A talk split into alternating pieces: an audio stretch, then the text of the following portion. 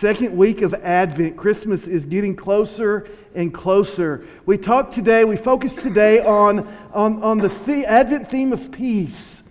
And we talked about exactly what is Advent. For some of us, it, Advent is a new expression. It's, it's a new way to, to prepare ourselves for Christmas. And Advent simply means that we are expectantly waiting. We are waiting for something that, that is new. We are waiting for something that will change our lives, that will even change the world. And it's with that kind of expectation that we wait, that we wait for Christmas morn, afresh and anew every year. I know the temptation is, is to get bogged down, is to get caught up in the, the hustle and bustle, the, the activity of this season.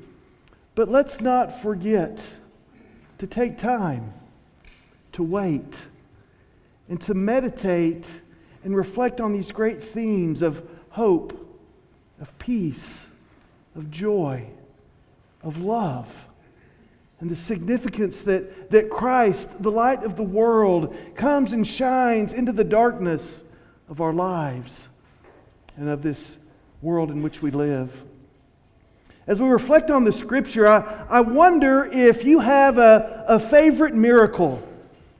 Is there a favorite miracle of Scripture that you reflect on? Or, or maybe there's one that perplexes you or confounds you. And I would begin today with, with the simple question of what is the greatest, or what do you believe are the greatest miracles of, of the Bible? What, what are the most significant ones? What are the, the foundational miracles of Scripture? Because uh, oftentimes, as I've read through the Old Testament or, or even the New Testament, especially the Gospels, as, as we'd be in a study, they would say, "Pastor, do you really believe that miracle? Do you really believe that happened?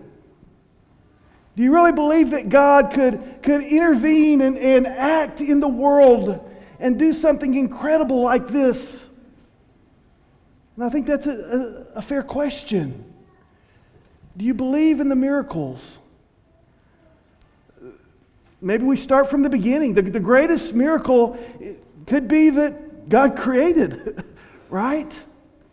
I mean, if we honestly and truly believe that there is a God in the universe that actually created the world and the universe, then, then doesn't it seem to follow that the rest of the miracles of the Bible could take place? Maybe we just go to the end of the Gospels. What do you believe about the miracle of, of the resurrection? Do you believe that Jesus actually conquered the grave, that, that, that he was crucified and, and that he lay dead for two days, three days, excuse me, sorry, three days, and that he rose again? And, and, and there's mystery in this resurrection body, and, and, and we acknowledge that, but, but there was something about this body, though, that his disciples recognized, and Jesus was able to be touched. The scars remained. Do you believe? Do you believe in the resurrection from the dead? It, it seems to me if we believe in a, a creator God, a God who's powerful enough to, to create the heavens and the earth, and we believe in a God that can raise his son from the dead, that we can talk about the miracle of the virgin birth. And so turn with me, if you would, to Isaiah chapter seven as we, we explore the power and the beauty and the significance of this miracle in the story of Jesus, in the story of redemption and of salvation. Isaiah seven. It's a prophecy that comes out again of the prophet Isaiah. It's at a, a critical time in the life of Israel. King Ahaz is, is fluctuating from his, his belief and following of, of the God of Israel and the gods and the powers of the other nations. And the Lord comes to him in verse ten. And the Lord spoke again to Ahaz, saying, "Ask a sign for yourself from the Lord your God. Make it deep as Sheol or high as heaven." Ahaz, ask for a sign. I want to demonstrate. I want to, want to show you my power and my presence. I want to demonstrate that I'm on your side, that you can trust me, that I am the God of creation and of, of my people. But Ahaz said, well, I will not ask for it. I, I wouldn't want to test the Lord. And then he said, the Lord said, listen now, O house of David, is it too slight a thing for you to try the patience of men, that you will try the patience of my God as well? Therefore, therefore the Lord himself will give you a sign. Behold, last year our, our, our Advent theme was, was behold, and whenever there was a behold in Scripture, it meant something significant and huge was about to happen. Here we go. Behold, the Lord says, a virgin will be with child and bear a son, and she will call his name Emmanuel. If you remember last week, we introduced this idea of, of the signs of Scripture, and, and we suggested that as we, we see this word sign throughout Scripture, that, that it directs and points us beyond itself. In other words, the purpose of signs in Scriptures, Scripture is not the sign itself. The purpose of the sign is to point and direct us beyond the sign to something greater. So we began last week By, by referring to the sign of Elijah, the sign that, that, that Elijah would return before the Messiah would come. And whenever we would see that sign, we would know that the Messiah would soon arrive. And we discovered last year, as we entered into the, the New Testament pages, that it was John the Baptist who fulfilled the sign of Elijah. And in the coming of John the Baptist, we are known to prepare for and to wait for the coming of the Messiah, for the Messiah will be soon to follow. But also, as we look into the Scriptures, we see that, that signs, that signs also often refer to the miracles. The miracles of Christ in particular, miracles that, that don't serve to, to, to draw the focus upon themselves, but rather miracles that illustrate a truth that Jesus is trying to convey. So, for example, the Gospel of John is filled with the signs of Jesus. Turning water into wine is a sign of the new covenant of Christ, foregoing and, and foreseeing. I don't know if that's a word or not. Um, fulfilling the Old Testament. We see the sign of Jesus walking on the water. We see the sign of Jesus raising Lazarus from the dead.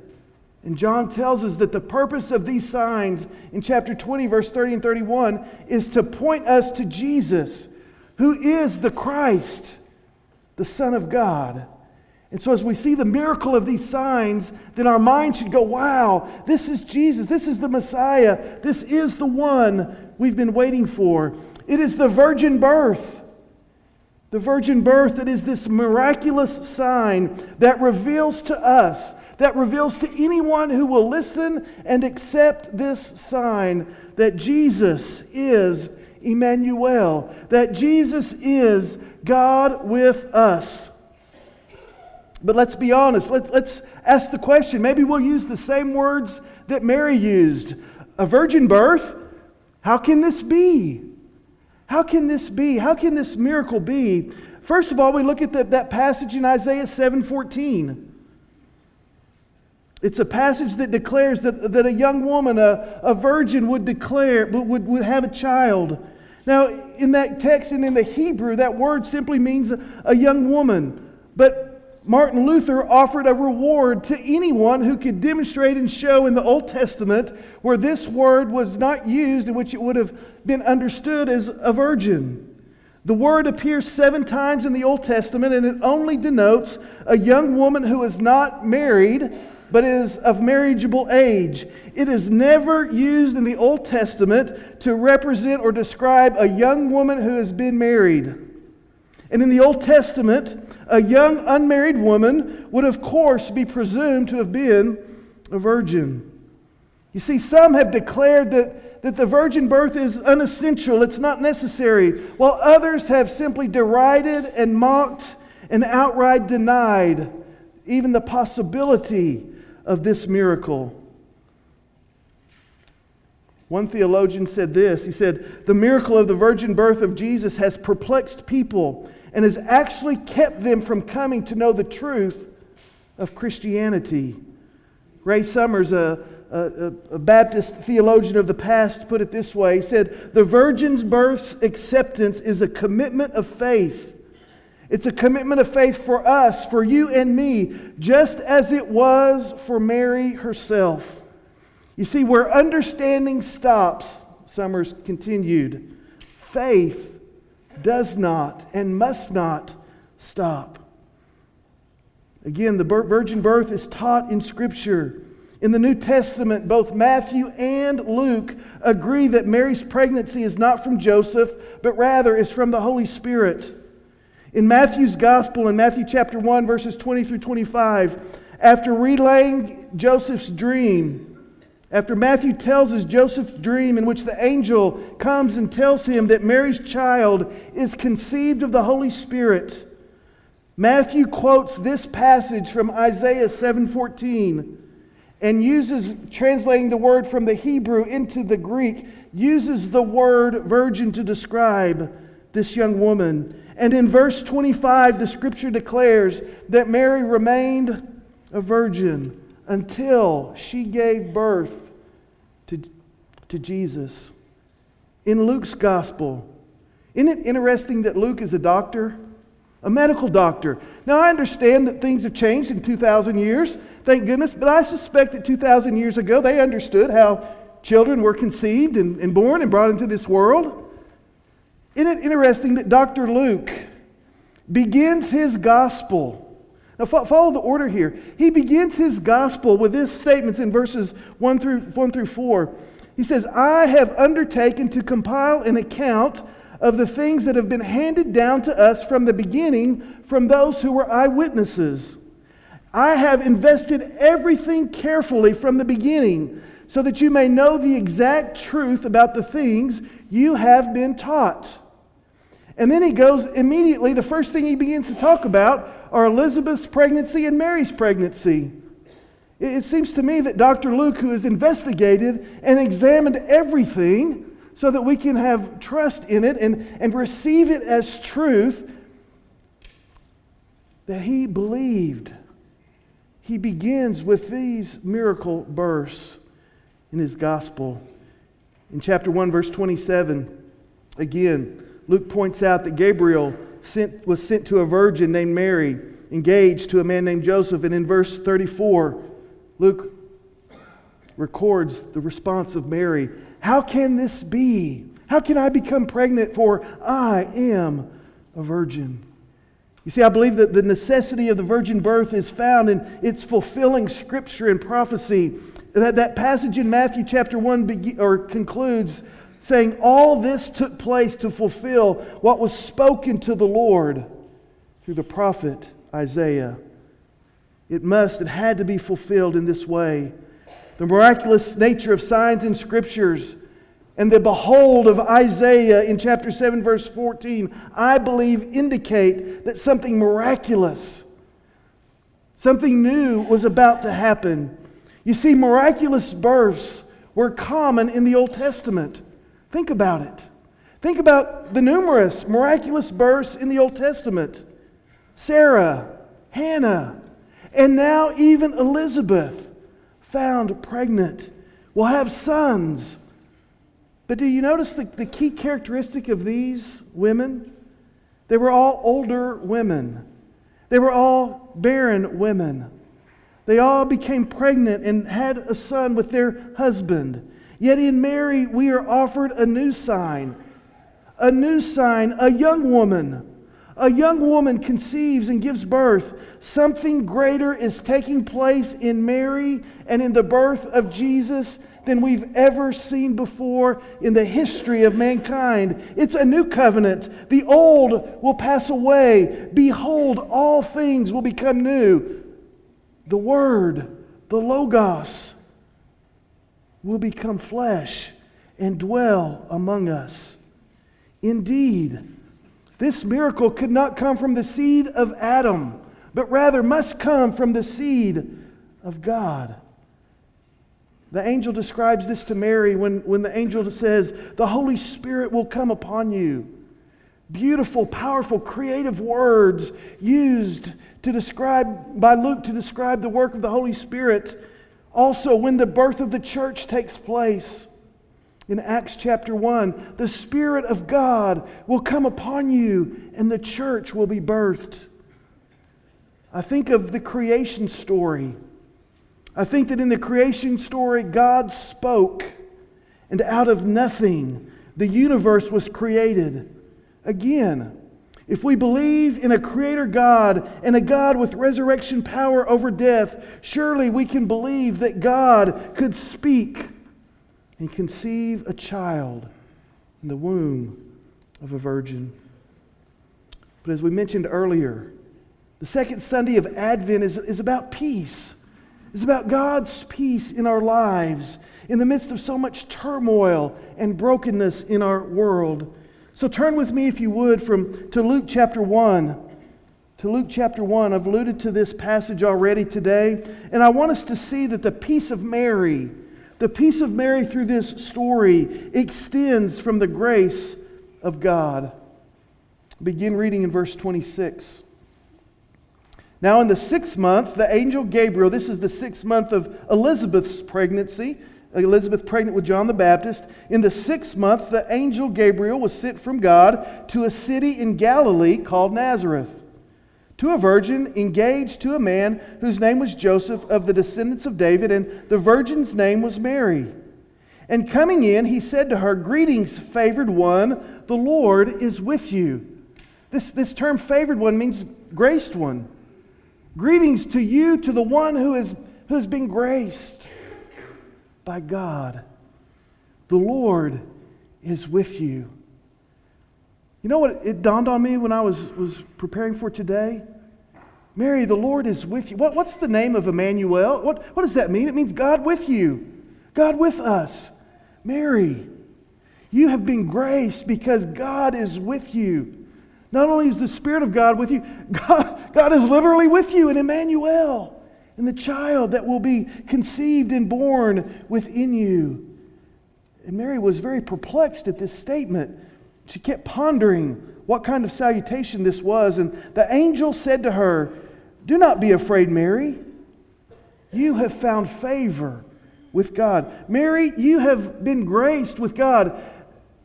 The Spirit of God, the Lord, is with you. And when we experience God's grace, when we experience the presence of God, guess what? There's no need to fear. There's no need to fear. Mary, God is with you now. And as I come to share my plans with you, you need to know that my presence will be with you from this day forward, for you are graced, for God is with you. And when God is with us, there's no need to fear. Our faith can be strong. Our courage can be strong. Our hope can be strong because God is with us. And behold, you will conceive in your womb and bear a son. You will call him Jesus. And he will be great and will be called the Son of the Most High. You know who was called Most High in those days? Caesar Augustus. He's the Son of the Most High. No. Jesus is the Son of the Most High. And the Lord God will give him the throne of his father David, and he will reign over the house of Jacob forever, and his kingdom will have no end. And Mary said to the angel, "How can this be, since I'm a virgin?" In verse twenty-nine, Mary was perplexed, and she kept pondering about the salutation. I bet she was really perplexed and wondering about what was going on. How can this be? But the angel, again, don't, don't be afraid, Mary. God is with you. And the angel said to her, "And the Holy Spirit will come upon you, and the power of the Most High will overshadow you. And for that reason, the Holy Child shall be called the Son of God. And even your relative Elizabeth has conceived a, a son in her old age." There we go, that Old Testament paradigm. "And she who was called barren is now in her sixth month." For Mary, nothing, nothing will be impossible with God. And Mary said, "Behold, the bondslave, the servant of the Lord, may it be done to me according to your word." I think what Mary was saying there, God, I, I don't know what all this means, but I trust you. I trust you to do what is good in and through me. And so Mary accepted by faith. She accepted by faith what she could not see, what she could not fully understand, and she made herself a virgin, available to the Lord to conceive the Christ. David Garland, again, another Baptist theologian, writes this: Mary's virginity was not to exalt her, but rather to present an obstacle, or the obstacle preventing her conception. An obstacle that can only be overcome by the miraculous, creative power of God. You see, Mary is not the point or the purpose of the Advent or the Christmas story. Rather, her obedience and faith are the sign that point us to Emmanuel and the possibility of God's creative saving power in our own lives. So my question for us today, my question for you, what new thing, what creative thing does God desire to do in your life?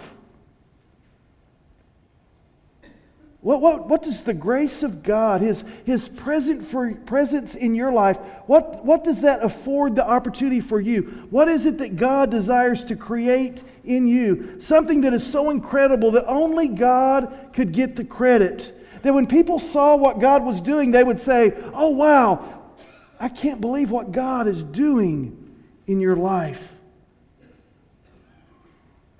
Something, again, that will point directly to God's presence and His power within you. Or maybe we should ask this question, what, what is the obstacle? What is the obstacle that is keeping you from experiencing the creative work and power of God in your life? For Mary, it was obviously, it was, it was her virginity. But the power of God overcame that in a miraculous way. And, and I believe God desires to work in our lives in a similar way as He calls us to bring glory to Emmanuel, to the Christ born in us. What's the obstacle of your life? Is it, is it fear? Is it change? Maybe there's an angerness or a bitterness or a resentment within you that presents... That, that, that keeps God from working in your life. Maybe there's just a selfishness that would say, God, I, I, I'm not going to give you all of me because there's so much that I want. Maybe, maybe the obstacle in your life is loneliness. Well, well God, if, if I was obedient and faithful to you, that means that, that, that I might not have any friends. I might not have any relationships. And God, I, I, I don't want to be lonely. What is the obstacle in your life? Is it, is it unbelief? Listen to the good news of Christmas. The good news of Christmas is just that as God was present with Mary in Emmanuel, God is present with us through Emmanuel and desires to birth and do new and creative and powerful things in and through us because the old has passed away and all things are new. By faith, by faith we must believe that God can overpower and overcome any of the obstacles in our lives. When we open ourselves to the creative power of God, then we experience His grace in deeper ways.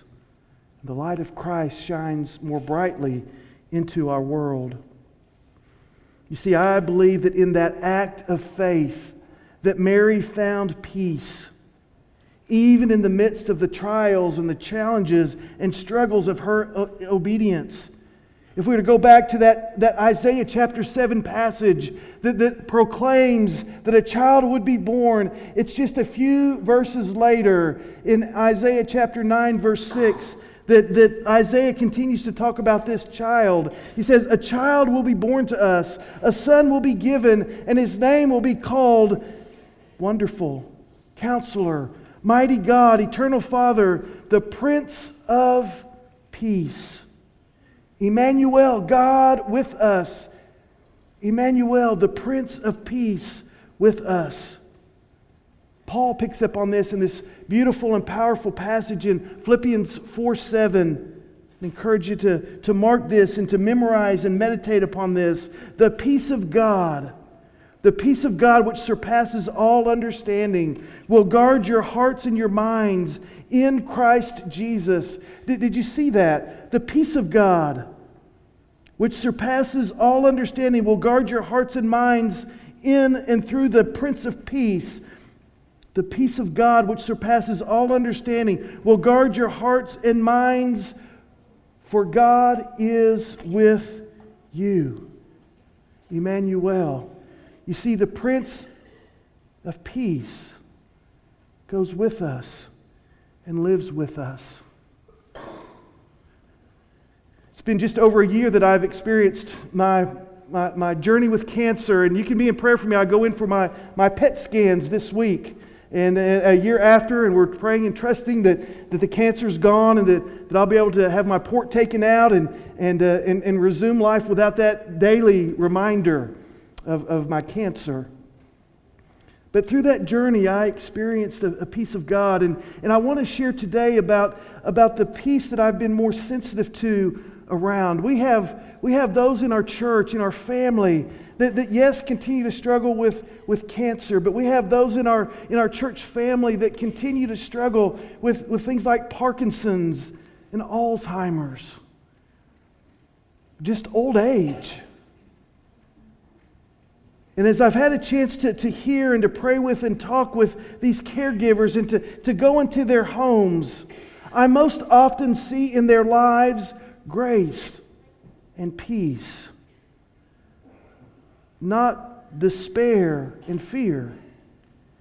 Well, certainly we don't always understand why why why God acts in this way, why some people have cancer and some don't, why some are cured and some aren't, why some get Parkinson's and some don't, and, and Alzheimer's and some of these terrible diseases that we see in our world. And we understand there's difficult questions and emotion that comes with that. But oh, that we would realize and understand that God is present with us. And as we come alongside of each other, that we can be present with each other. And in that presence with God and with one another, there is peace. And there is no need to fear. And we can trust that even in the midst of the battle, that God is creating something new, both now and forever. And in Emmanuel, in the truth that God is with us, He is protecting our hearts and our minds so that we can walk these days confidently in God's love and our love for each other, that we might find strength and courage and hope and peace and even joy in these days. And church, this is why Advent is so critical and so important for us, because it calls us to practice, to practice expectant waiting, and to trust that God is with us and that we can find peace as we surrender our lives to Him and the new things He is creating. So we practice for four Sundays. We practice for four Sundays so that we can live a life that calls us to expectant waiting. You see, the signs of Christmas are all around us, and there's no need to be afraid because God is with us, and God desires to birth something new in each of us. Will you, will I, will we offer this same prayer that Mary offered? Lord, may it be done to me as your word has said. And in this prayer of faithfulness, in this prayer of surrender, I believe we will discover and experience the grace and the peace of God as the Spirit of the Lord comes upon us. Let's pray. Father, we thank you. We thank you for this powerful, miraculous story of Mary becoming pregnant, becoming with child, and for this great work that you've done in and through her, for this sign that, that, that points and reveals to us that Jesus is indeed the Logos. The Word has become flesh and dwelt among us. God, there are so many reasons in our lives to, to not have peace. There are so many things going on. There's, there's hurt, there's illness, there's brokenness, there's death, there's conflict and war, there's tension. And yet the promise of Advent is that we might wait expectantly, expectantly for peace, for the Prince of Peace to come, to be present with us. Father, may we have the courage of Mary as you come and as you share new things, powerful things that you want to create and do in and through us. May we have the courage and faith to say, may it be done to me, Lord, according to your word.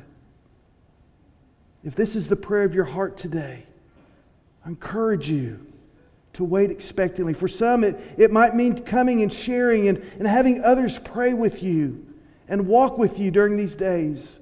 But you be faithful as we sing.